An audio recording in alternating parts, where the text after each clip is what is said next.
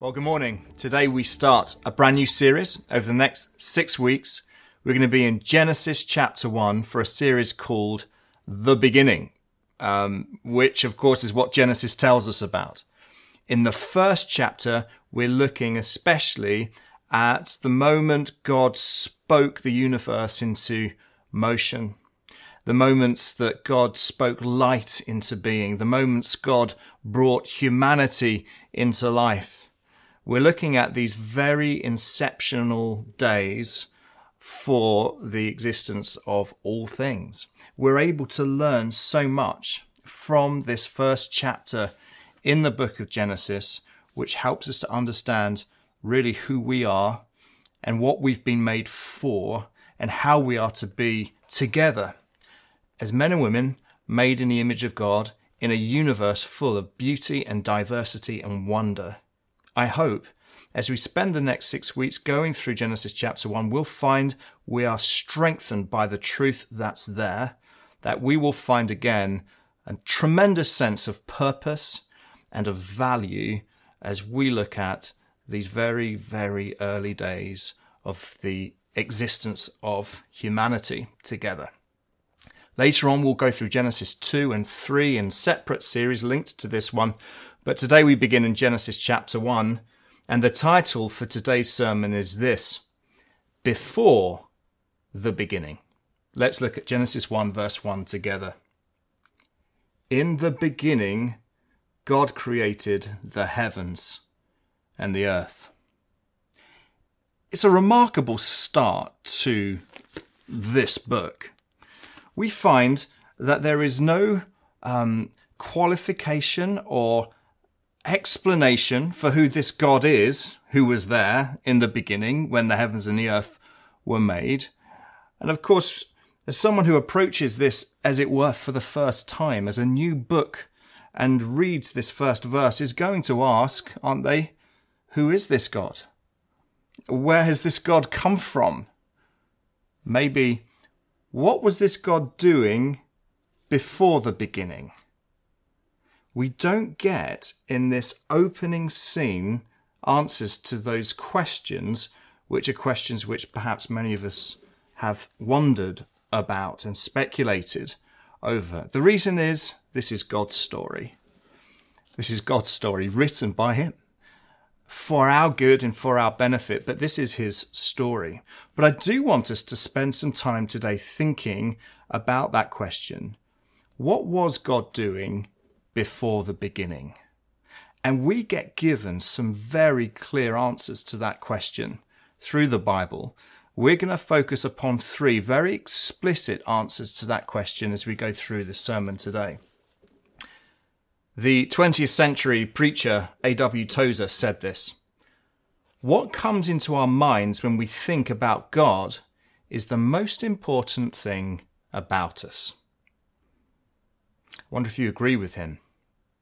Let me ask you this what comes into your mind first when you think about God? What comes into your mind first when you think about God?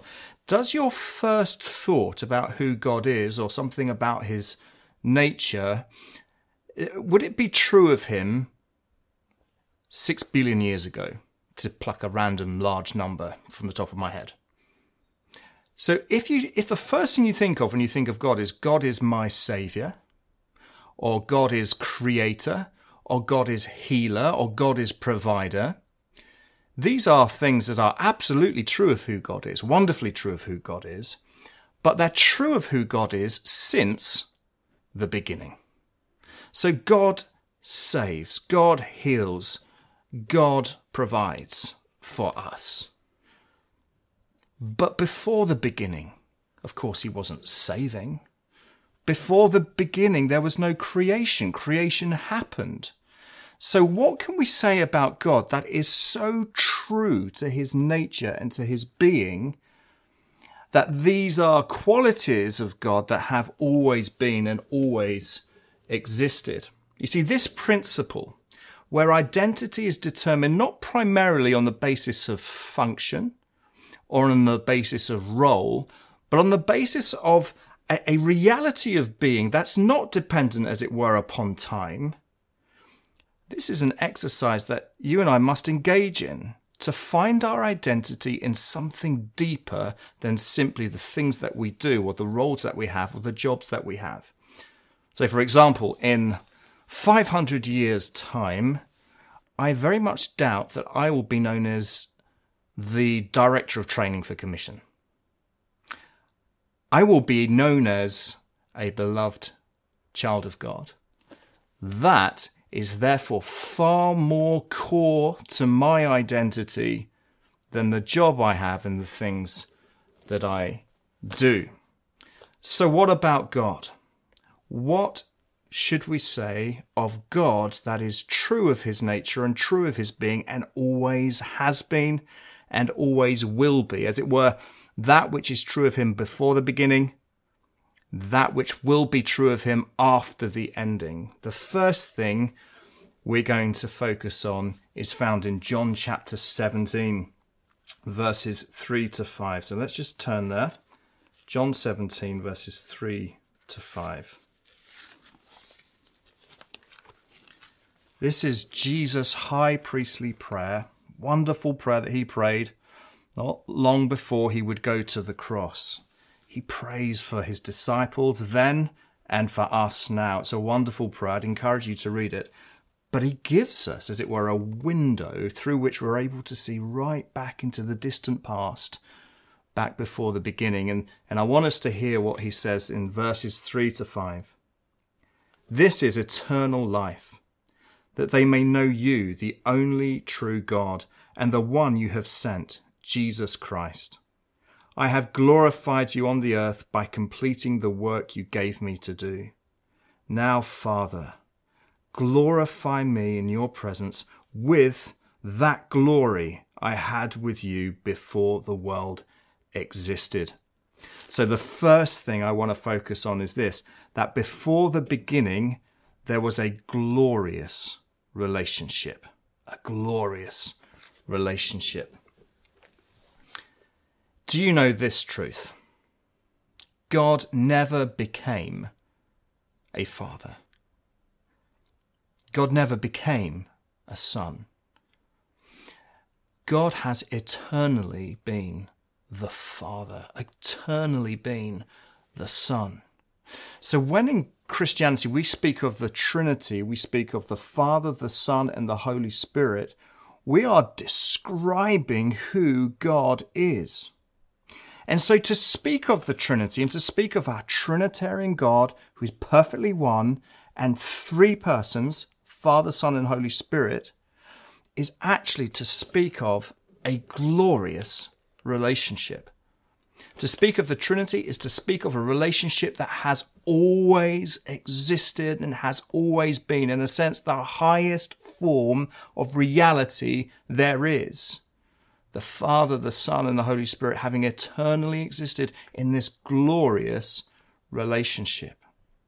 And so for me today to speak to you about this relationship is an extraordinary thing for me to do. I mean, mind bogglingly remarkable thing for me to do and challenging.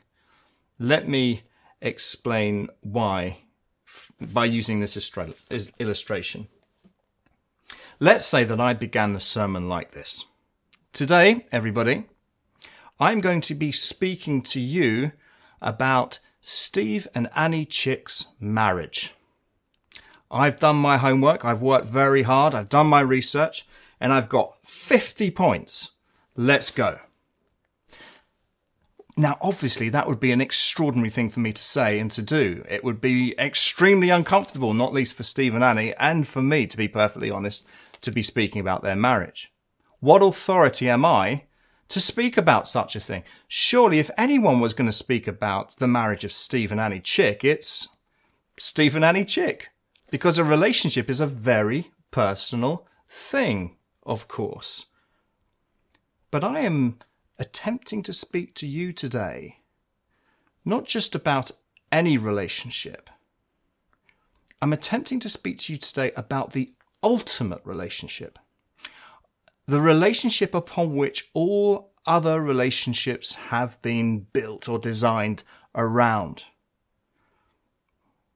You see why it's a challenging thing for me to speak to you about today or for us to consider. However, far from this relationship being a private matter, the life of Jesus Christ and his ministry has come to us to reveal the beauty and the wonder and the glory of this relationship. You see, Jesus has made it very, very clear. He has come to reveal the Father to us.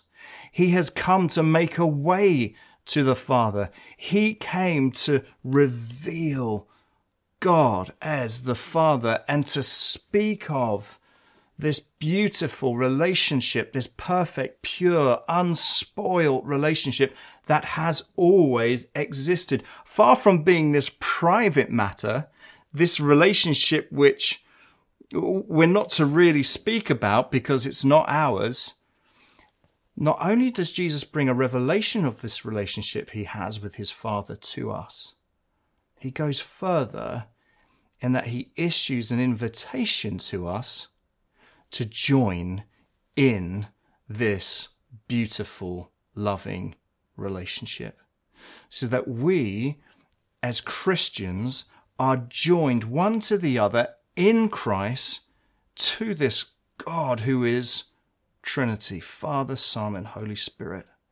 This ultimate relationship that has always existed and existed before the beginning in glory is one that Jesus has come and invited you and me to experience the goodness and the fullness and the wonder of it.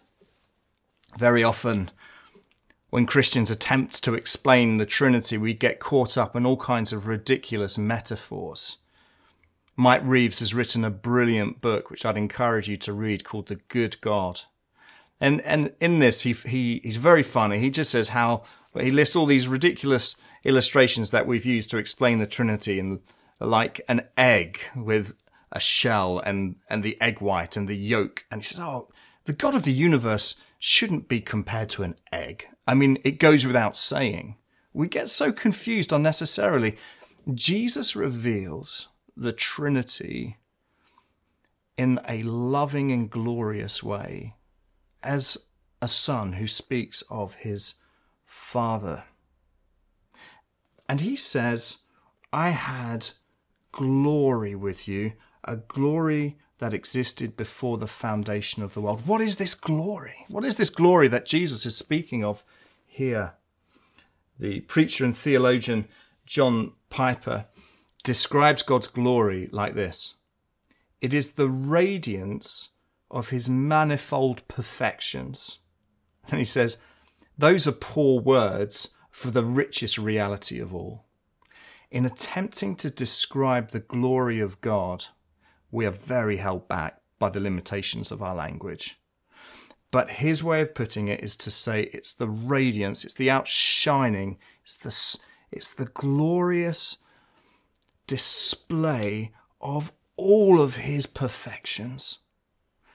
And Jesus, here, as he speaks of this relationship, is describing this glory, the manifold perfections that the Father, the Son, and the Holy Spirit enjoyed before anything was made in perfect happiness. When you think of God before the beginning, we're not to think of this singular person floating around the great darkness, bored, scratching his head, thinking, I, I need to do something to liven this place up because I don't want to spend another 10 billion years doing, doing nothing by myself. You know, that's just the reality couldn't be further from the truth.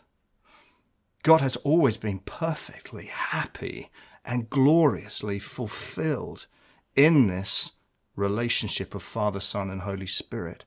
And the creation is an overflow, is an is an out an outspilling, as it were, of this glory that has always existed, results in the explosive, glorious creation of the world. God was never bored before the beginning. God was gloriously happy. Jesus, as he's praying this prayer, is as it were casting his mind back to before the beginning, to the glory of his relationship with his Father, and praying, let that glory, let, let, that, let me be glorified again, that I might glorify your name. It's a beautiful giving and receiving of glory that Jesus was speaking of here. Before the beginning, there was a glorious relationship. And here's the point I want to make by way of application to us. We've been made in God's image. For us to have been made in the image of God isn't so much that we look like Him, God is spirit. It's not about looking like God, it's rather about living like God. Our lives are to be lived in the image of God and His life, which is relationship. It's about giving and receiving. It's about loving and enjoying love. It's about celebrating the beauty of one who is unlike you in certain ways and thoroughly like you in another way. You see, the Father is not the Son, and the Son is not the Father, and the Holy Spirit is not the Son or the Father, but one God gloriously united in this beautiful relationship. And here's why this year, last year has been so tough because we've not been free to enjoy relationships the way we like to and need to. It's been so hard being separate from one another, not being able to just pop round and visit a friend and give them a hug, not being able to have people over for dinner, not being able to uh, to meet loved ones and family and and and to to spend time with them as we've maybe taken for granted for a long time. We miss those things. It's why the greatest pain that you and I can experience is the loss of relationship through death, the death of a loved one. The longing for a relationship, maybe that, that's never come. Maybe longing to be married and having never been married and the pain of that. Maybe the longing for children these are a, deep and real human pains and experiences which will be familiar to us. And the reason why they're so painful is because we've been designed and made by a relational God for us to also enjoy being in relationship. You see, before the beginning, there was a glorious relationship. And to be made in the image of God is for us also to be in relationship together. It's why we must fight for our unity. It's why we must resist division and any attacks of the evil one to cause division. Oh, he loves to do that. He loves to divide. He loves to, to focus your attention onto an issue and go, look at what that person has said and what that person has done. And it can stir up in a sinful anger and even hatred. These things never existed before the beginning. These things have come as a result of the fall. So the first thing is before the beginning there was a glorious relationship. The second thing, before the beginning there was love. Let's look at John 17, verse 22 to 24. Jesus says this I have given them, that is his disciples, the glory you have given me, so that they may be one as we are one. I am in them, and you are in me, so that they may be made completely one. That the world may know you have sent me and have loved them as you have loved me. This sense of oneness and unity and togetherness is so important to Jesus. Father, I want those you have given me to be with me where I am, so that they will see my glory, which you have given me. Listen to this because you loved me before the world's foundation. Before the world was made, there was love Jesus was loved by the Father before the foundation of the world. And this is a crucial point that I want us just to think about for a moment. very illuminating. It's a precious insight.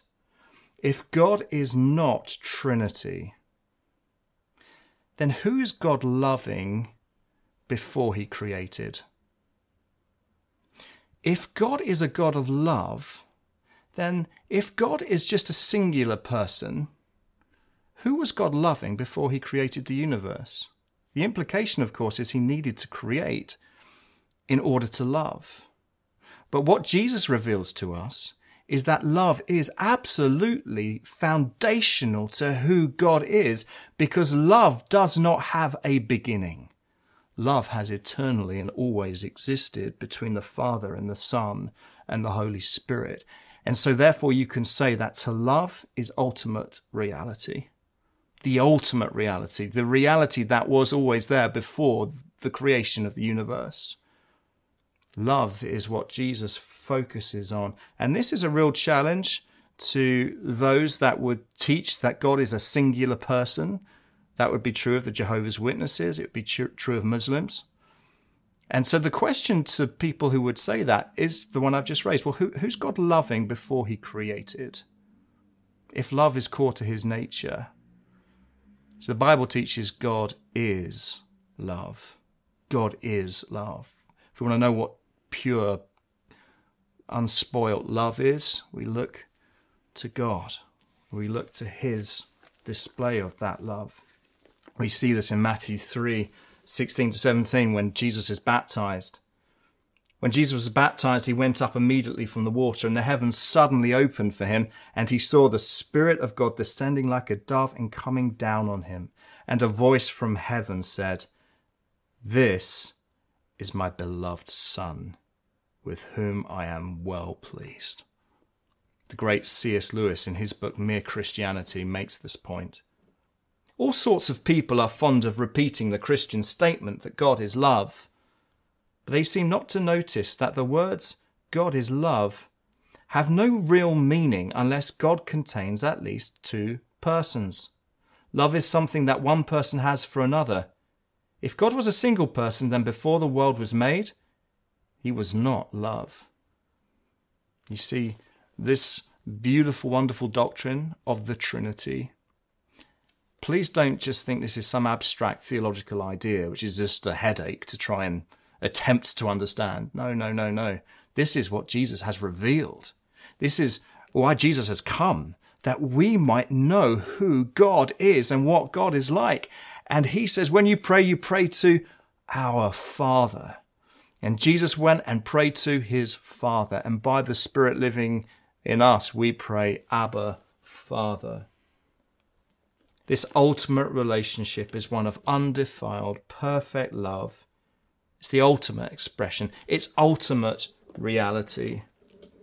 Hatred and envy, racism, sexism, elitism, classism, lust, and greed are evil deviations, evil deviations from the reality that existed before the beginning.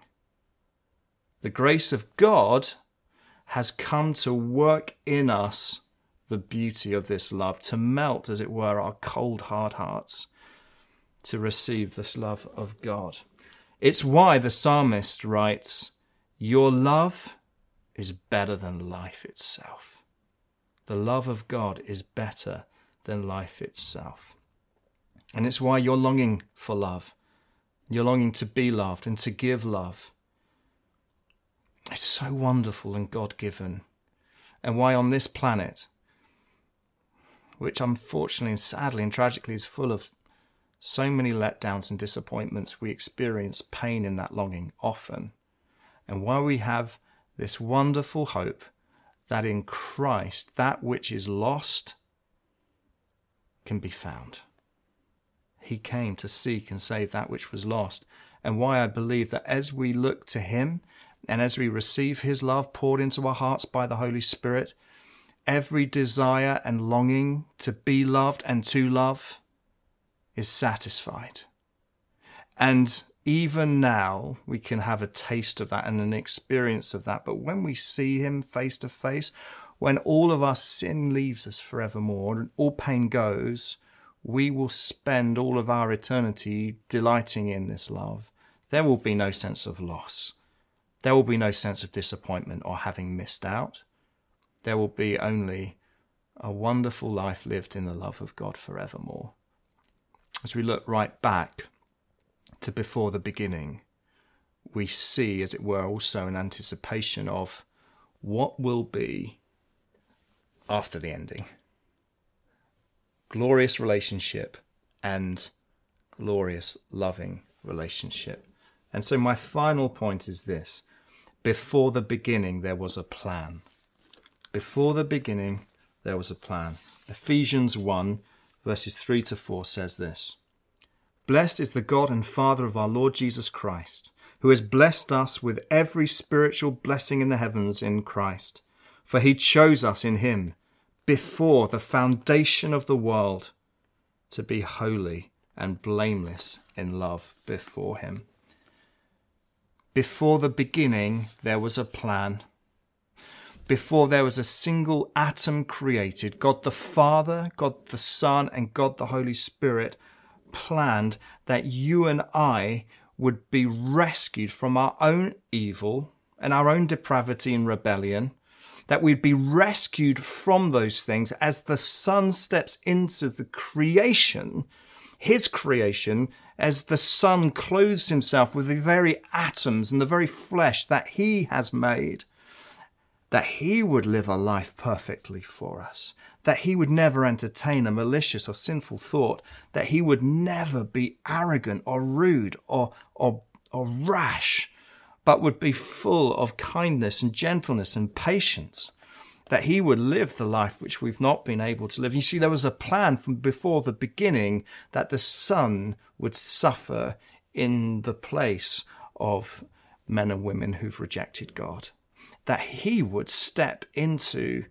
our courtroom and he would be judged in our place, knowing that we would be helpless to save ourselves. He comes to rescue us. That was the plan from before the beginning. The cross is central to the plan of God from the moment, from before the first moment began. That's a staggering thought. I appreciate there are many questions about why evil came into the world, and we're going to later on look at this in Genesis 3. But suffice to say right now that evil coming into the world didn't originate in God, but God knew in his all knowing power that it would come and what it would cost him. And he still created the universe, knowing that he would be crucified, that he would suffer like no one's ever suffered before in order to rid us and to join us. Here's the precious thing that in Christ, in Christ, we are chosen to be holy and blameless in love that we get to be drawn into this beautiful, perfect, glorious, loving relationship of God. That was the plan before the beginning. That was the plan and the purpose of God. And it brings him great glory. What a privilege it is for us that we might be called children of God, that you and I might be sons and daughters in that in 500, 500,000, 5 billion years' time, you're not going to be known for the job that you've got, and you're not going to be known for any great talents or achievements on your, on, in your life. You'll be known, though, as a loved child of God. And that's ultimate reality, to know that love. That's the love Jesus knew before the beginning. It's the love he came to share with us. It's the love we get to enjoy forevermore. There's no place I'd rather be than in His love, and as it were, surrounded by the arms of a good Father. This is what it means for us to be in Christ today. So, as we go through this chapter together, we're going to be seeing how, as an overflow of this love, of this glory of God, the creation came into being, how we get to be caught up in it and the great privilege that is for us. And why we want everyone to know about Jesus and what he's done. Because don't look elsewhere, don't look outside of him for the longings of your heart to be satisfied. He's the one. Look to Jesus today. Let's pray. Father, I want to thank you so much for the plan. I want to thank you that before the beginning, from this place of glorious, loving relationship, you created the universe and you entered, Lord Jesus, uh, you came as the Son of God entering into this world and to live the perfect life and to die the sinner's death and to conquer sin and death and guilt and shame, to rise again three days later gloriously. And now that love has shone into our hearts through your Holy Spirit who lives in us. In him we live, in him we move and have our being. I pray, Lord, let us rejoice in this love today for your glory. Amen.